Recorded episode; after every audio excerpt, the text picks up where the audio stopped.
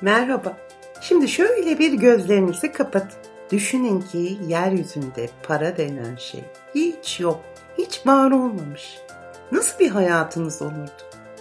Evet, bugünkü konumuz para. Gözü kör alası Napolyon para para para demeseydi acaba para bu kadar önemli olur muydu diye düşünmüyor değil.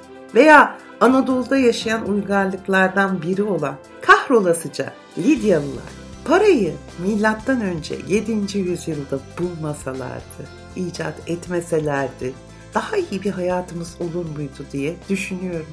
Paradan önce de bir hayat vardı değil mi? İnsanlar yiyordu, içiyordu, çalışıyordu, üretiyordu. Ama nasıl oluyordu? İşte ben atıyorum fırıncıyım, ekmek üretiyorum. Öbürü de tavuk üreticisi.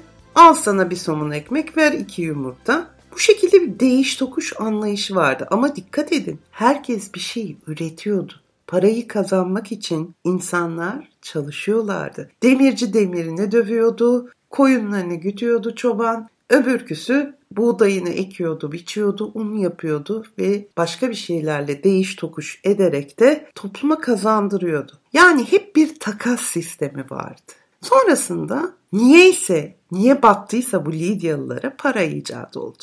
Ve para icat olduktan sonra maalesef mertlik bozuldu. Yani silahın da öncesinde aslında para mertliği bozdu.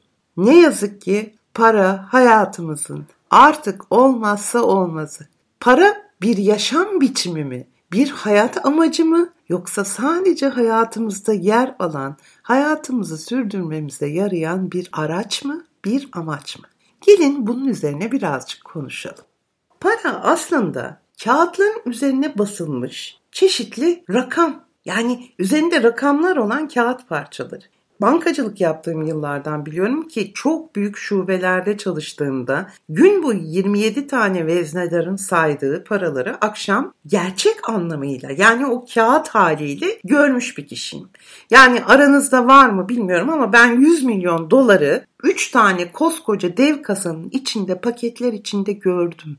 100 milyon dolar gördüm. 100 trilyon gördüm o günün rakamıyla. Bildiğiniz kağıt ve o kağıtları saymak için düşünün. Gün boyu 27 veznedar önlerindeki makinalarda haldır haldır onları sayıyorlar, istifliyorlar, yüzlük demetler haline getiriyorlar. Para gerçekten dolaplar dolusu bir evrak.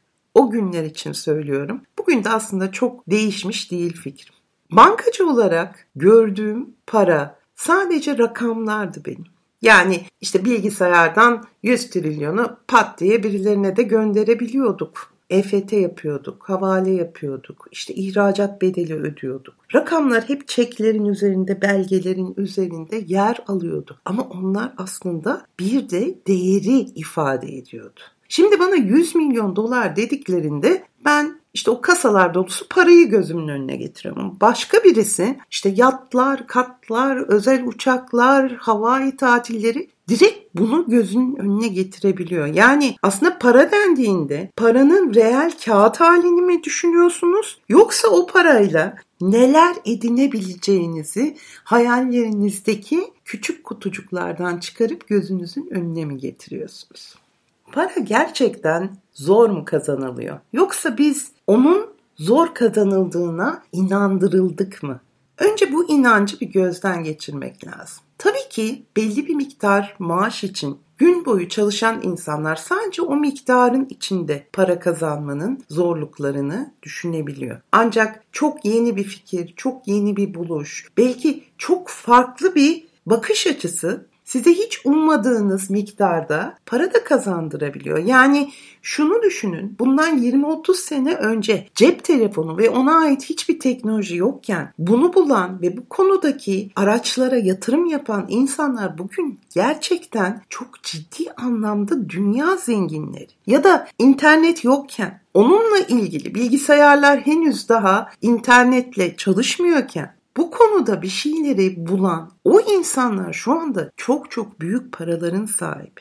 Aslında zaten parayı elde etmiş insanların yaşantılarına bakarsanız önceki yaşantılarına mutlaka bir yokluğun içinden, bir zorluğun içinden de çıktıklarını görürsünüz. Ama orada şöyle bir inanç var. ben parayı zorlukla kazanıyorum diye bir inanç yok veya sınırlar yok. Hani ben şu kadarla yetinmeliyim. Sadece şunu yapmalıyım. Bunun ötesini yapamam. Bunun ötesine gidemem. Ya da yeni bir şey düşünemem. Ben de nerede o yetenek diye düşünüyorsanız o sınırlı inançların içinde kendi sınırlarınızda da yaşamak zorunda kalıyorsunuz. Ne zaman kafanızdaki sınırlar kalkıyor, parayla ilgili sınırlı düşünceleriniz kalkıyor, o zaman çok farklı yönlere de gidebilirsiniz. Yani size tavsiyem bu konuda gerçek anlamda bir şeyleri başarmış insanların hayatlarını, hayat hikayelerini okuyun, inceleyin, modelleyin. Neredelermiş, ne olmuş ve sonrasında neler hayatlarına girmiş, neler kazanmışlar. Gerçekten bir şeyi yapmak istiyorsanız yaparsınız. Hele ki bunu dürüstçe, akıllıca, insanlığa fayda olacak biçimde tasarlayarak yaptığınızda o zaman kazandığınız paranın çok büyük değeri var. Hepimiz mevcut düzende para ile ilgili şeyler yaparak yaşamak zorundayız. Yani artık yarım ekmeğe iki yumurta devri bitti. Hatta çoğumuz parayı elimize bile almıyoruz. Kredi kartlarımız var, bilgisayarlarımızda hatta cep telefonlarımızda çeşitli uygulamalar var. Oradan belli rakamları gönderiyoruz, alıyoruz, veriyoruz. Nakit taşıyanınız var mı? Onları buruş buruş cebinizde mi taşıyorsunuz? Çantanıza öylesine fırlatıp atıyor musunuz? Yoksa özenle cüzdanınıza yerleştiriyor musunuz? Bir deneyin bakalım. Yanınızda az da olsa bir miktar nakit parayı özenle taşıyın. Bir atasözü var hatırlatmak isterim. Para parayı çeker. Bu arada söylemek istediğim çok önemli bir husus daha var. Önümüzdeki 20 yılda bunu bilim insanları söylüyor. 200 trilyon dolarlık büyük bir yeni iş alanları pastası çıkacakmış. Yani öyle işler olacak ki şu anda bizim bilmediğimiz, göremediğimiz o işler yeni bir pazar yaratacak ve burada 200 trilyon dolar gibi bir rakam söz konusu olacakmış. Demek ki yaratıcı gücümüze, parayı kazanacağımıza inanmamız gerekiyor. Belki biraz kafa patlatmamız gerekiyor. Ama inanmak en önemlisi. Neden bu pastadan bir dilim de sizin olmasın? Yıllar önce cep telefonunu, interneti, bilgisayarı bulabilenlerin bugün sahip olduklarına belki siz de ileride sahip olabilirsiniz. Bu sadece bir vizyon meselesi. Bu paraya saygı duyma meselesi. Para kirli bir şey değil. Para güzel bir şey.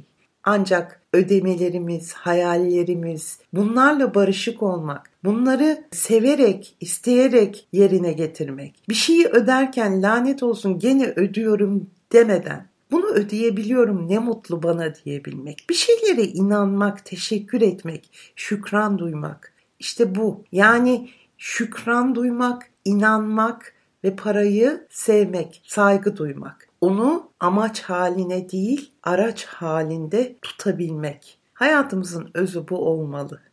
Ödemelerimizi yaptığımızda mutlu olmalıyız. Parayla ilgili inançlarınızı bir düşünün bakalım. Ne gibi inançlarınız var? Size bu inançlar ne türde faydalar sağlıyor ya da ne türde zararlar getiriyor?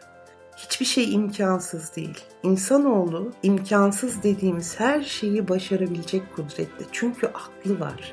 Hepimizin aklı var, fikri var, yaratıcı gücü var. Neden bundan faydalanmayalım? Neden insanlığa yararı olacak başka bir şeylerde bizim zihnimizden, bizim düşüncelerimizden çıkmasın? Buna hayır diyebilecek olan var mı? O zaman inanmak başarmanın yarısıdır.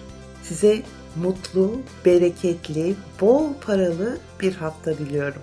Önümüzdeki hafta başka bir konuyla tekrar görüşmek üzere. Hoşçakalın.